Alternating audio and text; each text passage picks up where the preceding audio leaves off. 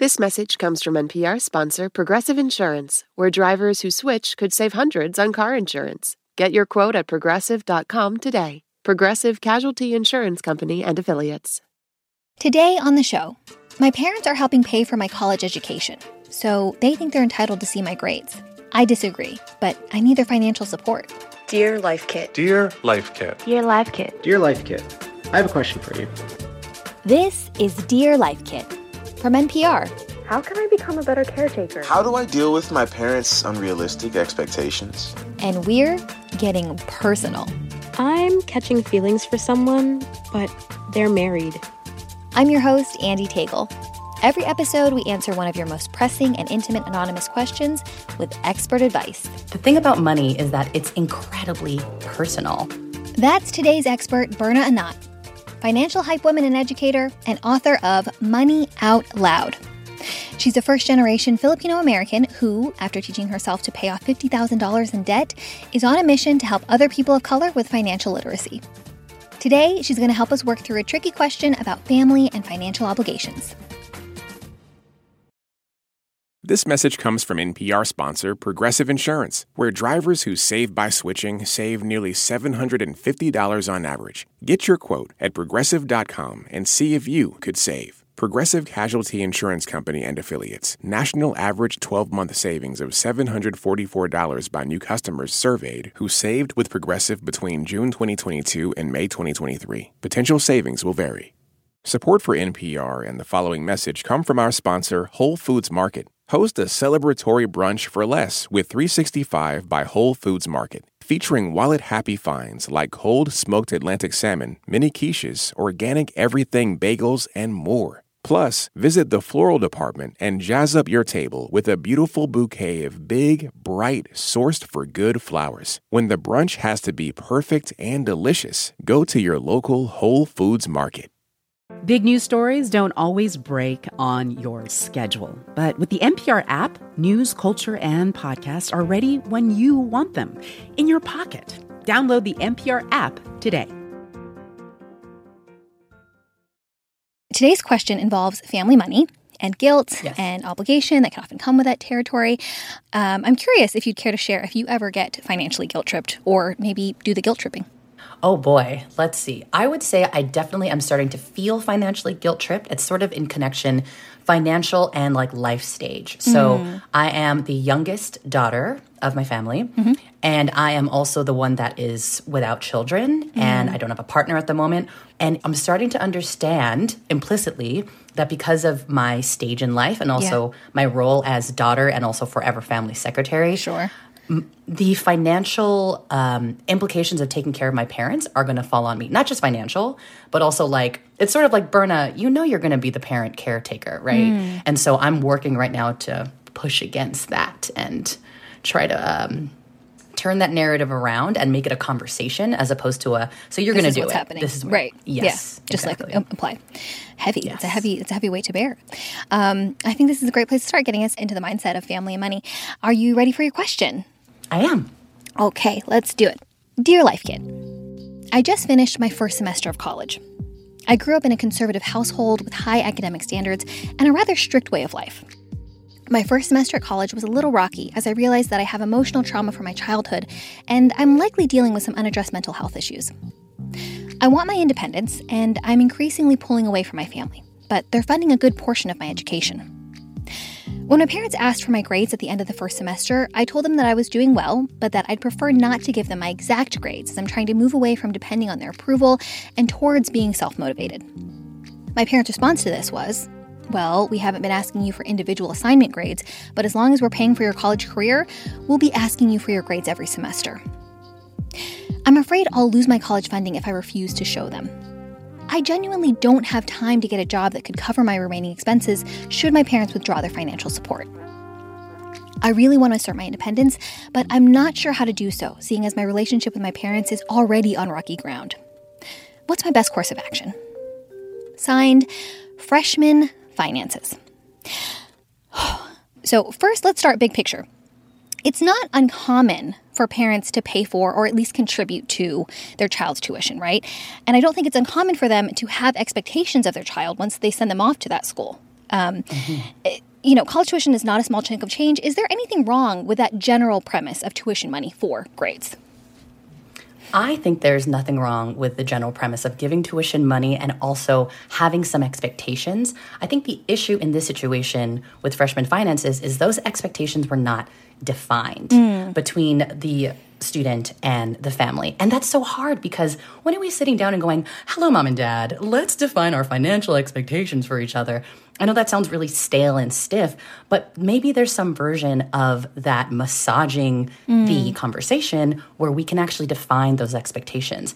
The thing is, college is a time of growth for you the student. And your parents didn't hire you to do a job, they're investing in your growth. Right. Try to come to a place of getting on the same page of what that growth means to you and kind of what your parents' return on investment means to them. Mm, yeah, um, that's exactly where my brain went. The next thing I was going to ask you, you know, freshman finances craves independence and less parental oversight because it's college. Of course they do. There's nothing wrong with that. But they also can't be financially independent. So is it fair for them to ask for one without the other? You know, what might that conversation sound like? So the conversation might be a little difficult. And again, we're talking about having a money conversation with your parents. Yeah. Which all those words together in a sentence Oof. often make no mm-hmm. sense and never really existed before. This situation feels familiar to me because I can almost feel the tension from financial freshmen being like, I want to approach this, but this is like not what me and my parents talk about. Are they going to shut me down because the power dynamic is mm. they're my parents, I'm the kid? Yeah. I think there's a little bit of reaction happening here from the parents that they're so used to having control and you asserting your independence a little bit, they might feel a little bit threatened. And of course, it's yeah. not on you as the student to control their reactions to your boundaries. But again, the boundaries do need to be defined. And so I think this is something that I learned from my time at the YMCA as a uh, teen camp counselor. I'm very excited. Is that hard conversations need to be sandwiched. And mm. the sandwich needs to look like happy, the hard conversation, happy. Mm-hmm. In in my brain for this, it's like I want to express my gratitude and love and then the meat of the sandwich is I want to express what I want and my goals out of this sort of financial relationship. And then the last piece of bread is I want to repeat my gratitude and love and understanding that we love each other. This is coming from a place of love. And then open up the conversation. What if parents are just like, no, not willing to negotiate? Then what does freshman finances do in that situation? I think I'm really hoping we don't ever get to this scorched earth place of just mm. like person versus person. Yeah. Um, what I think is important in this conversation and for freshman finances is, you know, adulting means you give what you want to receive. And so in approaching this conversation, I have maybe sort of dreamy hope that if you were to approach your parents with respect and trust and open up the conversation, they might give the same back. Mm. Then again, there is such thing as emotionally immature parents or people who are not ready to give up that kind of control. And I think that's where you need to start to equip yourself to adult in this way. Mm. It may be that the stipulations of them giving you money for college means that you have to adhere to their rules. Yeah. And unfortunately, it's if they're the purse holders, they're the ones who are holding the power in the situation. And so yeah. I would say then you would want to open up the conversation to, okay, I understand that our intentions aren't aligned, our goals are not aligned. I'm going to start figuring out a different path for myself to either pay for college yeah. or reroute my education. I'm really hesitant to be like, F it, parents. I'm out because that's going to cause so much stress for you already. So, is there a middle ground that you can find where you can start to turn the car around? They can start to see that you are willing to find your own path in this, and that might actually cause a rift that they don't intend. What would the conversation look like then? Yeah, absolutely. On the power dynamics thing, another question is that person in debt ever allowed to make the rules? It sounds like your answer is like you can always at least try, or like you should always at least try and meet that middle ground. Is that right? Yes, I would say in, in this specific situation, I would want to hear in the conversation the student saying something like, you know, one of my main goals in college is to learn to become more independent and self motivated. I think if we do this grades thing, that actually wouldn't help me, you know, reach my goals. I believe that you gave me this money because you wanted to invest in my growth, and this is how I see myself myself growing. What are your goals in this? What do you want to see from me? Is there a different way that we can achieve your goals too that doesn't have to be grades related? I think the folks who are in debt are always in some position to leverage what they want out of the situation as long as they're communicating what they want.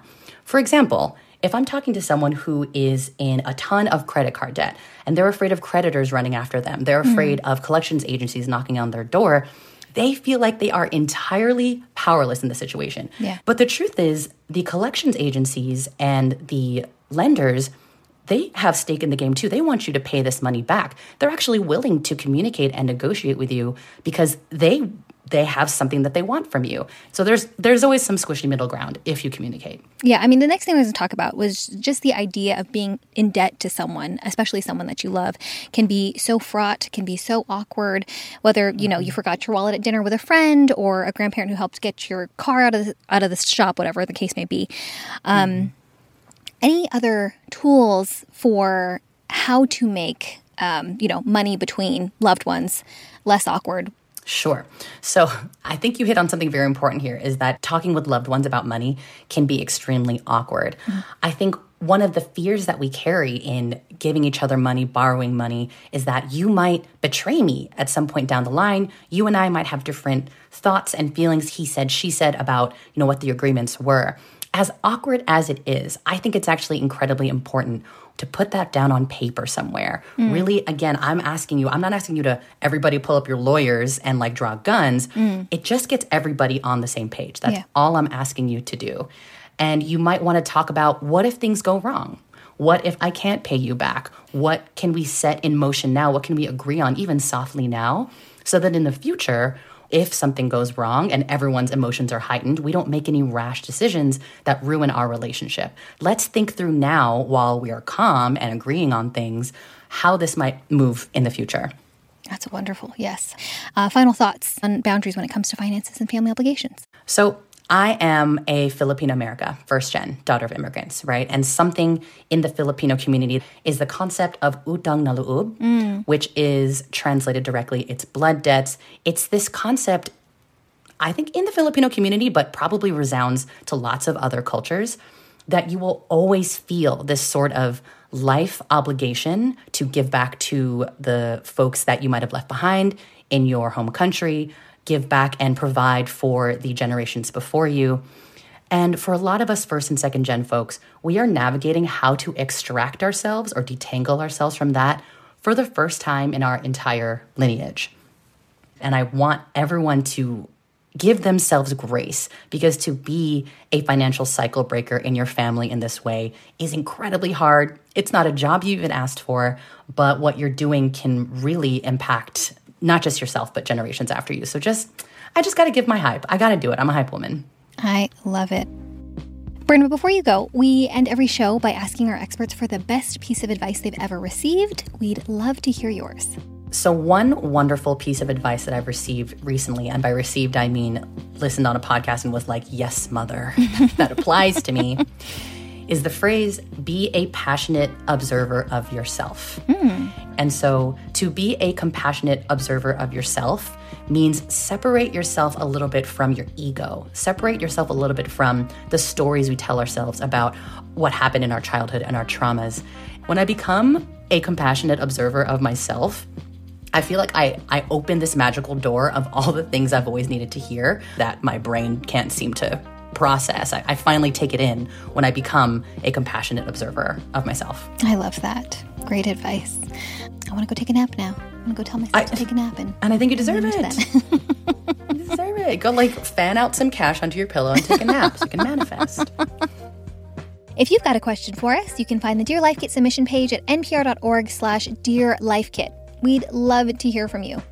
And if you love Life Kit and want more, subscribe to our newsletter at npr.org slash lifekitnewsletter. This episode was produced by Beck Harlan and Sylvie Douglas. Bronson Arcuri is the managing producer, and Meghan Keane is the supervising editor. Alicia Zung produces our Dear Life Kit social videos. I'm Andee Tagle. Thanks for listening. This message comes from NPR sponsor Charles Schwab with their original podcast, Choiceology. Hosted by Katie Milkman, an award winning behavioral scientist and author of the best selling book, How to Change. Choiceology is a show about the psychology and economics behind people's decisions. Hear true stories from Nobel laureates, authors, athletes, and more about why people do the things they do. Download the latest episode and subscribe at schwab.com slash podcast or wherever you listen. This message comes from NPR sponsor Mass Mutual. The Financial Educators Council says 39% of Americans don't have someone to go to for financial advice, but you can plan for the short and long term with someone backed by 170 years of financial expertise at massmutual.com.